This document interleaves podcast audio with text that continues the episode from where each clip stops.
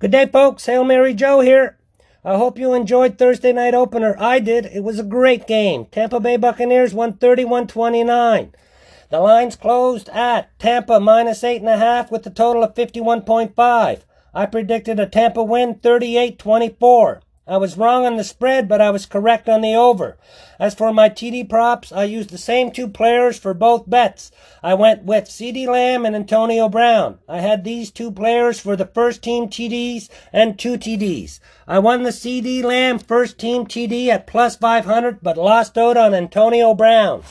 I lost both bets for Antonio Brown and CeeDee Lamb for two TDs. It was close, but I couldn't get either player for two TDs at a much bigger profit. At the end results were seven bets made, two won for a profit of 0.9 units. In other words, I spent $7 to win $7.90. Not a loss, but could have been a lot better.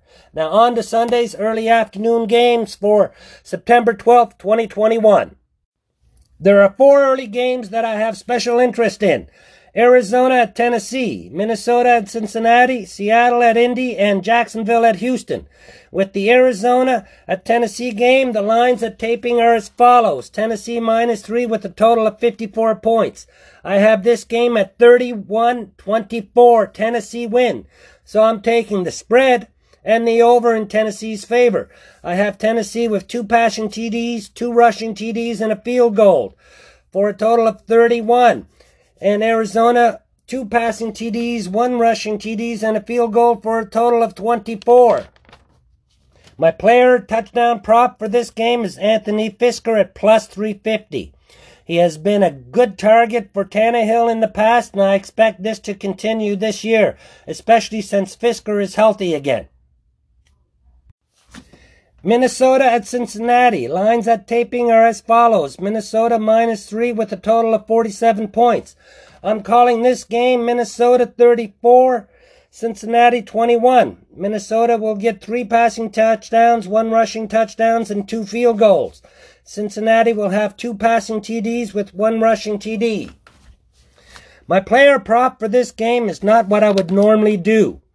When taking one player only, I usually like taking the player on the winning team, but for this game, I'm taking CJ Uzomah at plus 300. Burrows threw his first passing TD pass to Uzomah. Then Uzomah got hurt on the next drive, and that was that. Now, both Uzomah and Burrows are healthy, and I believe the connection between Burrows and Uzomah continues with another TD pass to Uzomah today or tomorrow. Seattle at Indy lines at taping are as follows. Seattle minus three and a total of 49. I have this game at 24-21. Seattle win. Seattle with three passing touchdowns and one field goal, and Indy with one pass and two running TDs. This game is a push with the spread, but an under on the total. Indy has the better defense, but Seattle has the better offense, especially since QB Wentz is playing his first game with his new team and coach. My player TD prop is Will Dissly for Seattle at plus 400. This will be a tight game, and Dissly will be scored on with the Wilson scramble. Wilson and Dissly know how to do the scramble drill. My last game for the early afternoon is Jacksonville at Houston. Why, you ask? Well, it's like this. Carlos Hyde. He's the man that I trust in this game. I have him for any time TD at plus 300.